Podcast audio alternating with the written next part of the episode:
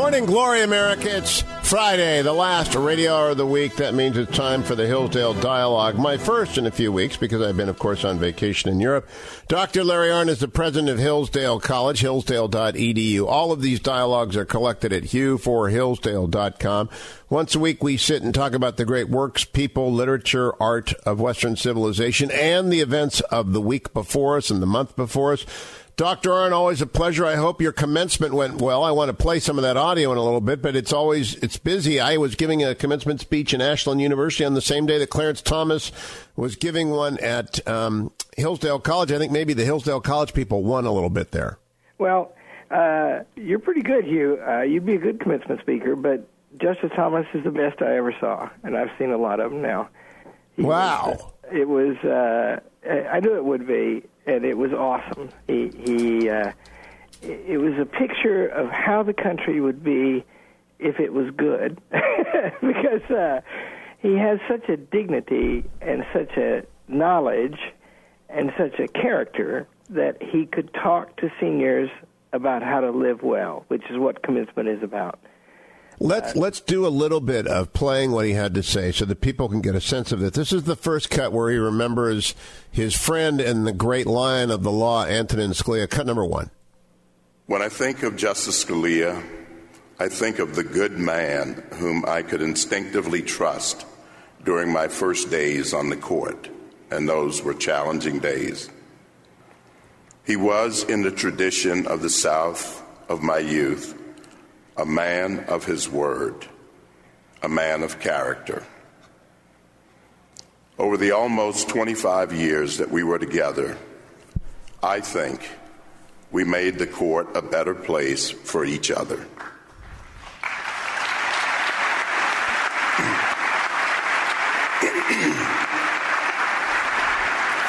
I certainly know that he made it a better place for me. He was kind to me when it mattered most in those early days. He is and will be sorely missed. Dr. Larry Arnn, there's a lot packed in there, including the importance of kindness, the importance of reaching out to colleagues, the importance of of enduring long periods of time at a task. That's that's one minute of commencement speech, probably outshining most of the speeches given over the last few weeks. Well, uh, Justice Scalia was a great man uh, I invite people to notice that uh, this is right at the beginning of Justice Thomas' speech, and he begins by talking about somebody else. Uh, he, I, I've been privileged to know Justice Thomas now for 29 years. We put it together while he was here on the campus. He was here for three days. He stayed with me. And for 28 of those years, once I got to know him, I thought he was the greatest man I know, and I think that at this minute. And so he, he, he came, he had a cold uh, he, he is always in the top five request of the senior class uh, to, to be a commencement speaker, and I've never asked him. And the reason oh. I've never asked him is I know he doesn't like things like that. Uh, and it's also a burden to him. And I think we're supposed to, you know, if you know some great man, you should try to be of service to that man. And that's how I regard him. This year, the senior class officers were sophistical they uh, they said we're worried about your relationship with Justice Thomas, and I said, Why? they said, uh, well, we're afraid that he's offended that you've never invited him to give a commencement speech. I told That's very sly. You know, in introducing him, you know, and I said, uh, I said, you know, please stand up, senior class sophist. But uh, it occurred to me that I could write the letter around that request, and I did, and he agreed to come do it. Well, as you'll see, he he he begins with a fallen colleague, who is, you know, if you think about it for a minute, his rival as the greatest conservative on the court of the era of the era, and what he does is pay tribute to him, and he meant the tribute with all his heart, and and the tribute is unreserved, and uh, so I just is. Uh, in introducing him, I refer to him as a certain paragon of virtue that occurs in Aristotle, the great souled man, and this opening of the speech is an example of it. It continues. Let's play cut number two. Since I left college in 1971, things that were once considered firm have long since lost their vitality, and much that seemed inconceivable is now firmly or universally established. Hallmarks of my youth, such as patriotism and religion, seem more like outliers, if not afterthoughts. So, in a sense, I feel woefully out of place doing this or any commencement. My words will perhaps be more of a vintage nature than current in content. Words actually matter, not a current newspeak. I admit to being unapologetically Catholic, unapologetically patriotic, and unapologetically a constitutionalist. Again, Dr. Arnn, bracing because it is bold and blunt, and he says quite a lot when he says much that seemed inconceivable is now firmly or universally established. Haunting words, really. Yeah, it. Uh, you know, there's so much to worry about today, and you know, my I I, I met Justice Thomas in 1987. I had a letter from him that day, which is how I date it, and uh, just think what you know. Ronald Reagan was the president. Uh, think where we've come. Think how we've fallen and the things that he has built his career around. I mean, his he you know he he had a period where he was a sort of radical left-leaning guy. He tells the story in the book called My Grandfather's Son. It's an autobiography. It's very where people should read it. It's really great. And he found his way. He found his way back toward freedom, and he found his way back toward the Constitution and the Declaration of Independence and he became again fully his grandfather's son, which is the action of his autobiography. And so he's fought for that, and he suffered for that. You know, I mean, think of the attacks on him and how bitter they are, and how they recur even this year. And and he sees now that those forces uh, that he almost joined in his life are in the ascendant in our country, and he is still defiant. He is very defiant, and I, I, love that book, My Grandfather's Son. I think it's one of the really more amazing memoirs that have been written. Mitch McConnell is another great, amazing memoir that comes out, but no one began in the grinding poverty that he talks about, and he mentions it in this next clip, cut number three. In my youth, we had a small farm. I am convinced that the time I spent there had much to do with my firm resolve to never, never farm again. Work seemed to spring eternal, like the weeds that consumed so much of our time and our lives and our efforts. One of the constantly conveyed messages was our obligation to take care of the land and to use it to produce food for ourselves and for others. If there was to be independence, self sufficiency, or freedom, then we had to first understand, accept, and then discharge our responsibilities. The latter were the necessary, but not always sufficient, antecedents or precursors of the former. The only guarantee was that if you did not discharge your responsibilities, there could be no independence, no self sufficiency, no freedom, no crops. How final, Dr. And I was reminded uh, by your colleague at Ashland, Dr. Campo, that 80% of the Ashland undergraduates have grown something and nurtured it to the point of eating it, whether it be animal or fruit or vegetable, and that that's a lost thing. He begins in the land and in farming, which is a great place to begin for a commencement speech. Well, that point reminds me of uh, Justice Thomas himself reminds me of the character of George Washington. Because if you look at his first inaugural and his second inaugural and his farewell address, they all make the point that to be happy, we have to be good. And that being good doesn't mean that we'll be happy in some easy or ordinary sense, but it is the key, but being good is the key to everything. And that is the perfect message for a commencement. Uh, remember, we don't call commencement termination, right? That that's what it's like. We're saying goodbye, and we're sad about it. But we call it commencement because now it's time for them to do what they have learned to do. And that passage right there, see, he never wanted to farm again, he said. And he never did farm again. So that's kind of a joke. But on the other hand, what he learned on the farm, what grew in him, was what he is. And far from a joke, but very serious indeed. More of Clarence Thomas's address to the students graduating from Hillsdale College when we return to this, the Hillsdale Dialogue. All of them available at hugh4hillsdale.com.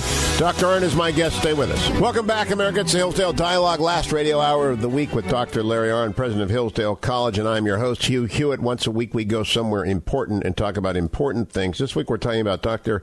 Uh, Arnn and his college having entertained as their honored guest the Justice of the United States Supreme Court, Clarence Thomas, who delivered a commencement address, and he delivered it at a particular place in a particular time. And, uh, and he mentions that in this next excerpt, cut number five. Because you all are graduates of Hillsdale College, it is quite appropriate and quite convenient to reflect briefly on their understanding of what was to be preserved, what, was, what had to be earned. The founders and many successive generations believed in natural rights, and that, as the Declaration of Independence makes clear, to establish a government by consent, they gave up only those rights necessary to create a limited government. They then structured that government so that it could not jeopardize the liberty that flowed from these inherent or natural rights. Of course, these limitations have roots that go as far back as the original Magna Carta over 800 years ago. But even though this liberty is inherent, it is neither guaranteed nor assured. The very founding documents of our country, for example, are an assertion of this liberty against arguably the most powerful man in the world. And it was secured at the risk of the lives, fortunes, and sacred honor of those who dare to assert that liberty. Now, Larry Arnn, there's two things I want to make about this. The second we'll come back to, but the first is he says, because you are all graduates of Hillsdale College, it is quite appropriate and quite convenient to reflect briefly. And he goes on to talk about the founders. Uh, you must have enormous and justified pride in the assumption of that statement because you are all graduates of Hillsdale College. Or, as we might say in modern terms, what a brand that he can say that.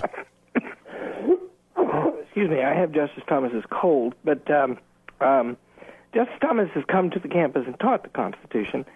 And of course, one of our students has been a clerk for Justice Thomas, and I've known him a long time. So, yeah, I was very proud. And you know, honor depends more on the one who pays it than on the one who gets it. So I caught that, of course. Yeah, you did. I wanted to, I caught it too. I said that is not something that many commencement speakers can say about any particular place that they are. It's really, it's really remarkable. Now, I, I had occasion to say, and I, I, I want to repeat it here, that um, commencement addresses can be long, and they can be wrong, and they can be long, and they can be boring. I've been to both of those. I, I was at Solzhenitsyn was my speaker. He was long and wrong, and then from law school, Judge Webster, he was long, and I fell asleep because he was talking about the exclusionary rule. Uh, this one is guaranteed not to be wrong correct? He can't be wrong. He's talking about natural rights. He, he cannot be wrong. Well, you know, I've so I've I've grown experienced in the college president business, and the only people consistently who can give a good commencement address are excellent academics, and only a few of them. But there are certain people you can ask, and you know they're going to do a good job because they understand what the college is and they understand what the moment is. Public figures almost never do. And so when we have them, whoever they may be, I always coach them like crazy. Justice Thomas said, What do you want me to say? And I said, I want you to say whatever comes to you. Because it'll, it'll be perfect. Well, and it was. The, it was awesome. Uh, framing it about the founders and about the, the willingness of them to take on arguably the most powerful man in the world. And we have 30 seconds to the break. That's a wonderful thing to remind people. They risk their lives, their honor, their sacred trust uh, to do that it's a great. It, he's reminded. It's like the farm, isn't it? In other words, how do we get here? And the, the answer is anytime one is in a good place, it's because somebody paid. And you have to understand that, right? It's not it's not uh, us deserving. This is America, right? It's been built over 200 plus years. And Justice Thomas lives in reverence of that and wants to help with that and is prepared to fight his own war to keep it alive. And he exhibited that to the seniors. So he, he told me many times while he was here, we talk about how bad things are. And he said, yeah, but think of those 350 kids you just graduated. Oh, well said by him. I'll be right back with Dr. Larry Arnn, president of Hillsdale College. Every single Friday at this time, we do ourselves the great uh, good of listening to the Hillsdale Dialogue. Stay tuned. Welcome back, America. Hugh Hewitt with Dr. Larry Arnn, president of Hillsdale College, where Clarence Thomas, Justice of the United States Supreme Court, was in fact the commencement speaker on this uh, past week. And Doctor, on this past week, I was at the American Cemetery in Florence. You said before we went to break, we are only at a good place because some people paid the price. Uh, Clarence Thomas referencing the framers. But as I looked out over those 4,400 plus crosses, Stars of David, and unknown soldiers, I, I was just thinking what you said. I, I wrote down two of their names Jackie Toma of Ohio, Joseph Glasser of Pennsylvania. Both were privates. I don't know anything about them yet. I haven't been able to find. But there is an enormous debt at these commencements. You don't get there by accident. People sacrifice to put you there, both those in the audience and those unnumbered and unseen. Yeah, that's right. And you know, the the we we always remember uh, jo- uh, Josiah Lippincott, one of our best seniors, uh, is a lieutenant in the Marine Corps now on active duty because he graduated, and he graduated in his uniform.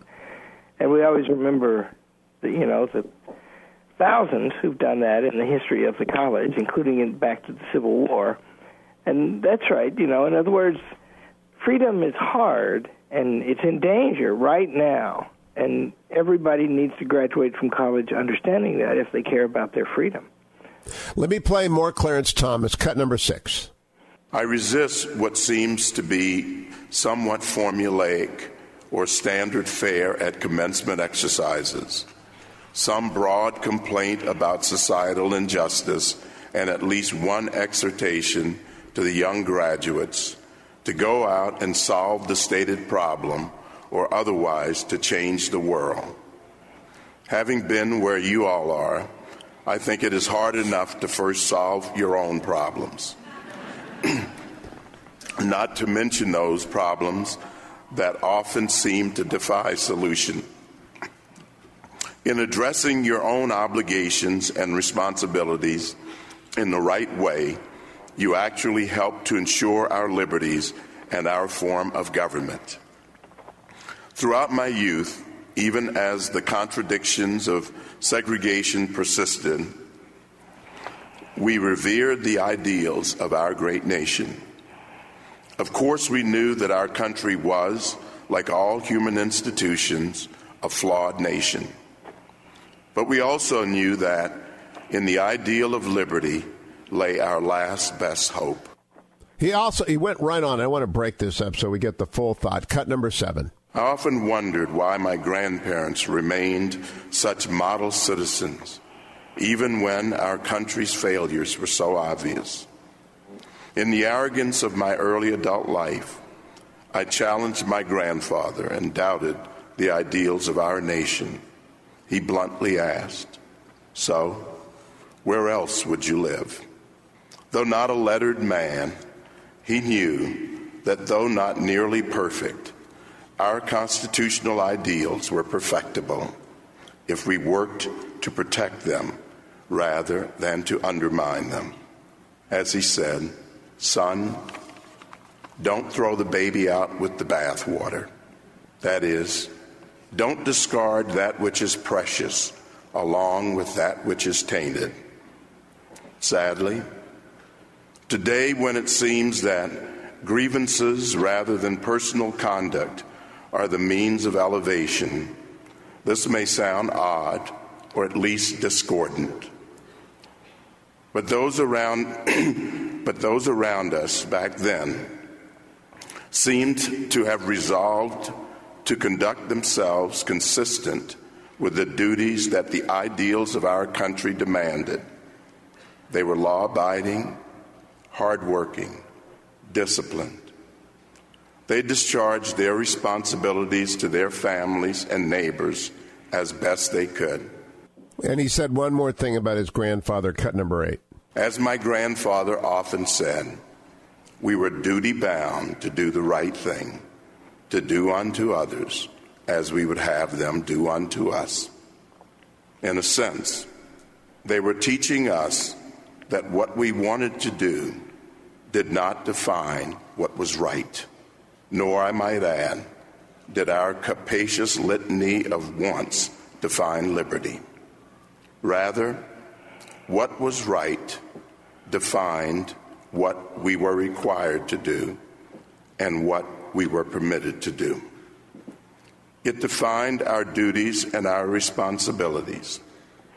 Whether those duties meant cutting our neighbor's lawn, visiting the sick, feeding the hungry, or in rare cases, going off to war, as my brother did, we were honorably we were to honorably discharge them.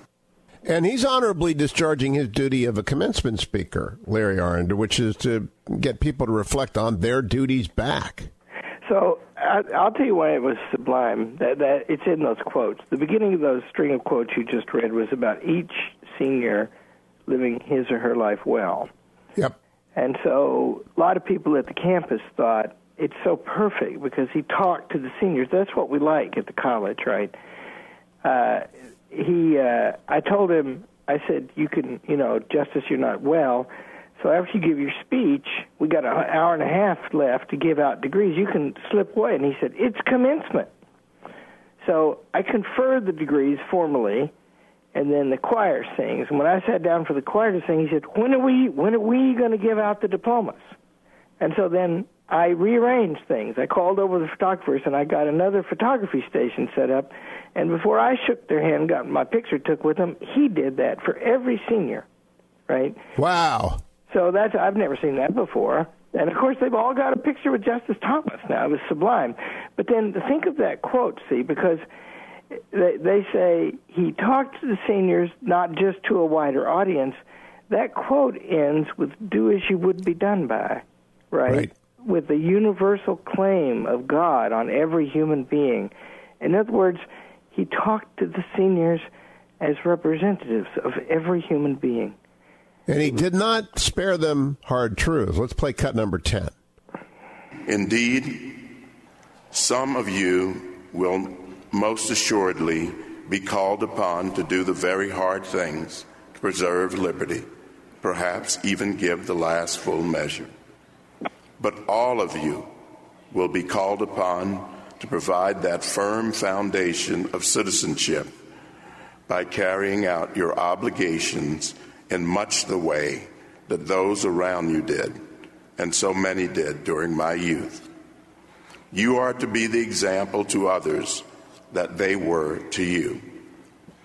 The greatest lecture or sermon you will give is your example. What you do will matter far more than what you say. Two sets of wisdom there. One, do the hard things, even the hardest, uh, the last full measure, and then uh, don't tell me what you're going to do. Do it. There is no try. There is do. Uh, mix a little Yoda in with Clarence Thomas, perhaps for the first time. Very sublime, Larry Arnn. You must have known it was a great address you were listening to. Yeah, he uh, he uh, wrote it, some of it at least, while he was here. Uh, he printed it on my wife's printer. Mine wasn't working, of course, just before just before we left to go do our duty, right? And I wasn't worried about it at all. And he's he he was. He said the night before he said, "I don't think I have anything to say." And oh I my said, gosh! Yeah. I said, uh, "You've never known yourself very well, have you?" And uh, and then he said. Uh, as we were going over, he said, "Well, I'm afraid it's too long." And I said, "And you know, I want I want you to know, I I I've done this a lot. I like for it to go well. I hurry like crazy because it's a long ceremony. And there isn't anybody else I would have said this to. I said, "Take your time." ah, dangerous, very dangerous. Yeah, well, it wasn't with him. He he. It, it wasn't. People, you know, when it finished uh, I let, let's say there's a public figure who came to our campus and gave what is everybody at Hillsdale College knows it's the worst commencement address we ever had. It's still talked of years later, whoever it was, and and I noticed I noticed it was going wrong when I looked up because I was organizing what I had to do next, and I looked up and I saw the way people were ta- paying attention. With Justice Thomas, there was rapt, contented attention all the way through, and you the, you've been playing. You heard the cadence of it, right? Yes. He was not hurrying. It was just awesome. He just was, you know. You know immediately. I, I, I remarked that Ashland, I've heard more than 25 commencement addresses because I've been a faculty member and I've got kids and I've gone to my own. You know in about five minutes whether you've got a good one or a bad one going. So I'm not surprised you can remember the, and I'm not going to ask you who it was. It wasn't uh, obviously anyone we know, uh, but it, it, it, it, must have been torture for a college president to sit through a terrible commencement address and then reflect upon who who inveigled that invitation from you. Yeah, it was. Uh, you know, when you're when you're thinking about it, you know, because every year I meet with the senior class officers, and over the summer they poll the class and get a list, and they rank the list by how many people mention it. And then that so we start with a list from the senior class officers from the senior class, and then with the officers I say, so we're going to pick the commencement speaker together. And that means I'm going to pick him. I'm responsible, but I'm going to take your advice and I'm going to try to do what you suggest. So my very great student Ryan Walsh, who came in hardcore for Chuck Norris, I, I put that one down, but uh, but he would be good. He would be good. Yeah. He would have been good. Yeah, you know, I wasn't ready for that. But uh, but why? Because commencement is a big deal because these parents, you know, there were 5,500 people at our commencement, and uh, and it, it it's a culmination of an, of the effort of raising a child. And so it needs to be as right as it can possibly be. And it needs to sound the themes that brought us all together in the first place. And because the college has a lot of attention, you know, close to 40,000 people have watched this thing on our our web channel and it was on C-SPAN too. I don't know how many watched it there. It's it's it's the message of the college. And so it matters so much and it's so hard to get right and it, the reason it's hard to get right is who knows how to do it and people with great reputation and gravity and high station who know how to do it are very, very few. Now, I don't want to confuse the subject, but President Obama gave an address at Rutgers, which was a campaign speech against Donald Trump. I thought it unfortunate for the graduates and their parents. I thought it was a misuse of the platform. And uh, 10 seconds later, do you agree with me that, that we ought not to politicize these events beyond big issues? That's right. It's, you know, if you can't stop a minute and celebrate these lives that are commencing, commencing and, and exhort them and encourage and educate them to live well, whenever in life can you do that? Yeah, I'll be right back. One more segment with Dr. Arnn this week. I want to finish Dr. Uh, Clarence Thomas's commencement address. Stay right where you are. Welcome back, America. It's Hugh Hewitt on the last radio hour of the week with Dr. Larry Arnn, president of Hillsdale College. If you're new to the show, because this show is new to this time space in wherever you are, or we've just added you as we have in Oklahoma City or uh, in Charleston, South Carolina, all of the uh, Hillsdale Dialogues are available at hughforhillsdale.com. All of the online courses available at hillsdale.edu. Dr. Arnn is typically my guest. We have sort of a third guest today, Clarence Thomas, who delivered the commencement at Hillsdale College last week. And I want to conclude this Hillsdale Dialogue, which has been going on for four years, with this um, uh, bit of closing rhetoric given by Justice Thomas to those gathered at Hillsdale last week, cut number 11. Do not hide your faith and your beliefs under a bushel basket, especially in this world that seems to have gone mad with political correctness. Treat others the way you would like to be treated if you stood in their shoes. These small lessons become the unplanned syllabus for becoming a good citizen and your efforts to live them will help to form the fabric of a civil society and a free and prosperous nation where inherent equality and liberty are inviolable. You are men and women of Hillsdale College, a school that has stood fast on its principles and its traditions at great sacrifice and great cost. You are men and women of Hillsdale, steeped in the best traditions and principles of our great nation. If you don't lead by example, who will? Larry, you must love that he ends with a question. Yeah. Well, he's so noble, you know. That's why he did it. He, uh, it, it, it is funny, you know. How would he know how to do that so well? You know, because I, I will tell you, there are several public figures that I personally have explained everything that we've talked about in this time we've been together talking about this speech, and it's amazing how they can't hear.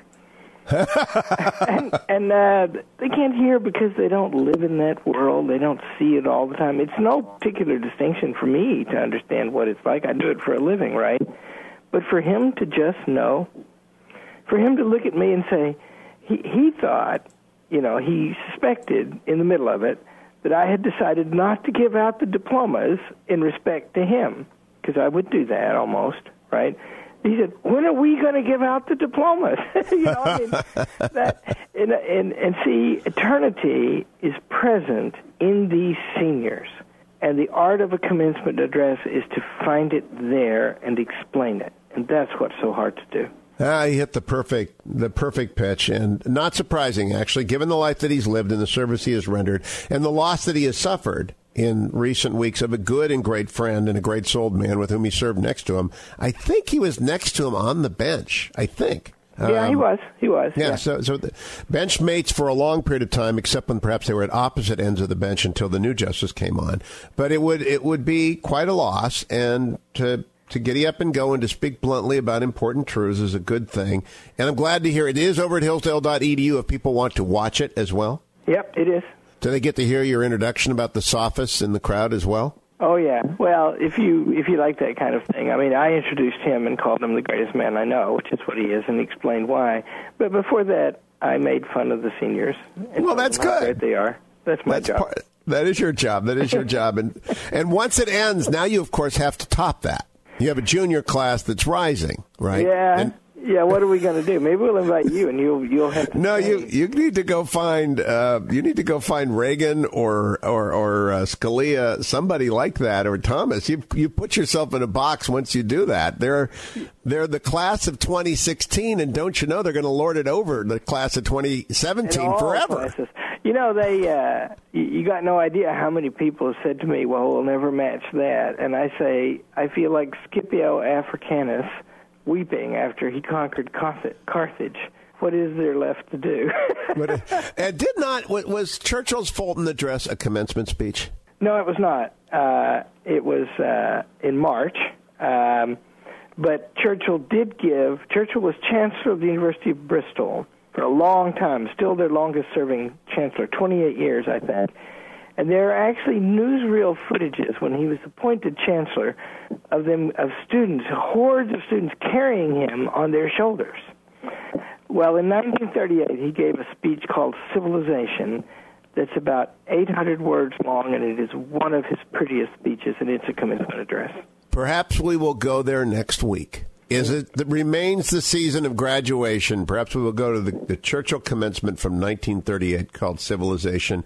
I, I don't know this to be true, but we have 30 seconds. Do we? Do you think it's apt for the time in which we live? Oh, very much. Oh, very much. Yeah. Well, then yeah. we, we've set it is, down. It is stunning. It, it defines civilization and shows why Hitler doesn't have it. Hardly it doesn't mention Hitler then we have a plan, which is about more than most weeks, I can tell you, America. Dr. Larry Arnn, my colleague and friend from Hillsdale College, congratulations on your commencement and to all your graduates from Hillsdale College and to Justice Thomas for a speech well written, well delivered, and uh, well enduring. I'll be back next week, America, on the next Hugh Hewitt Show.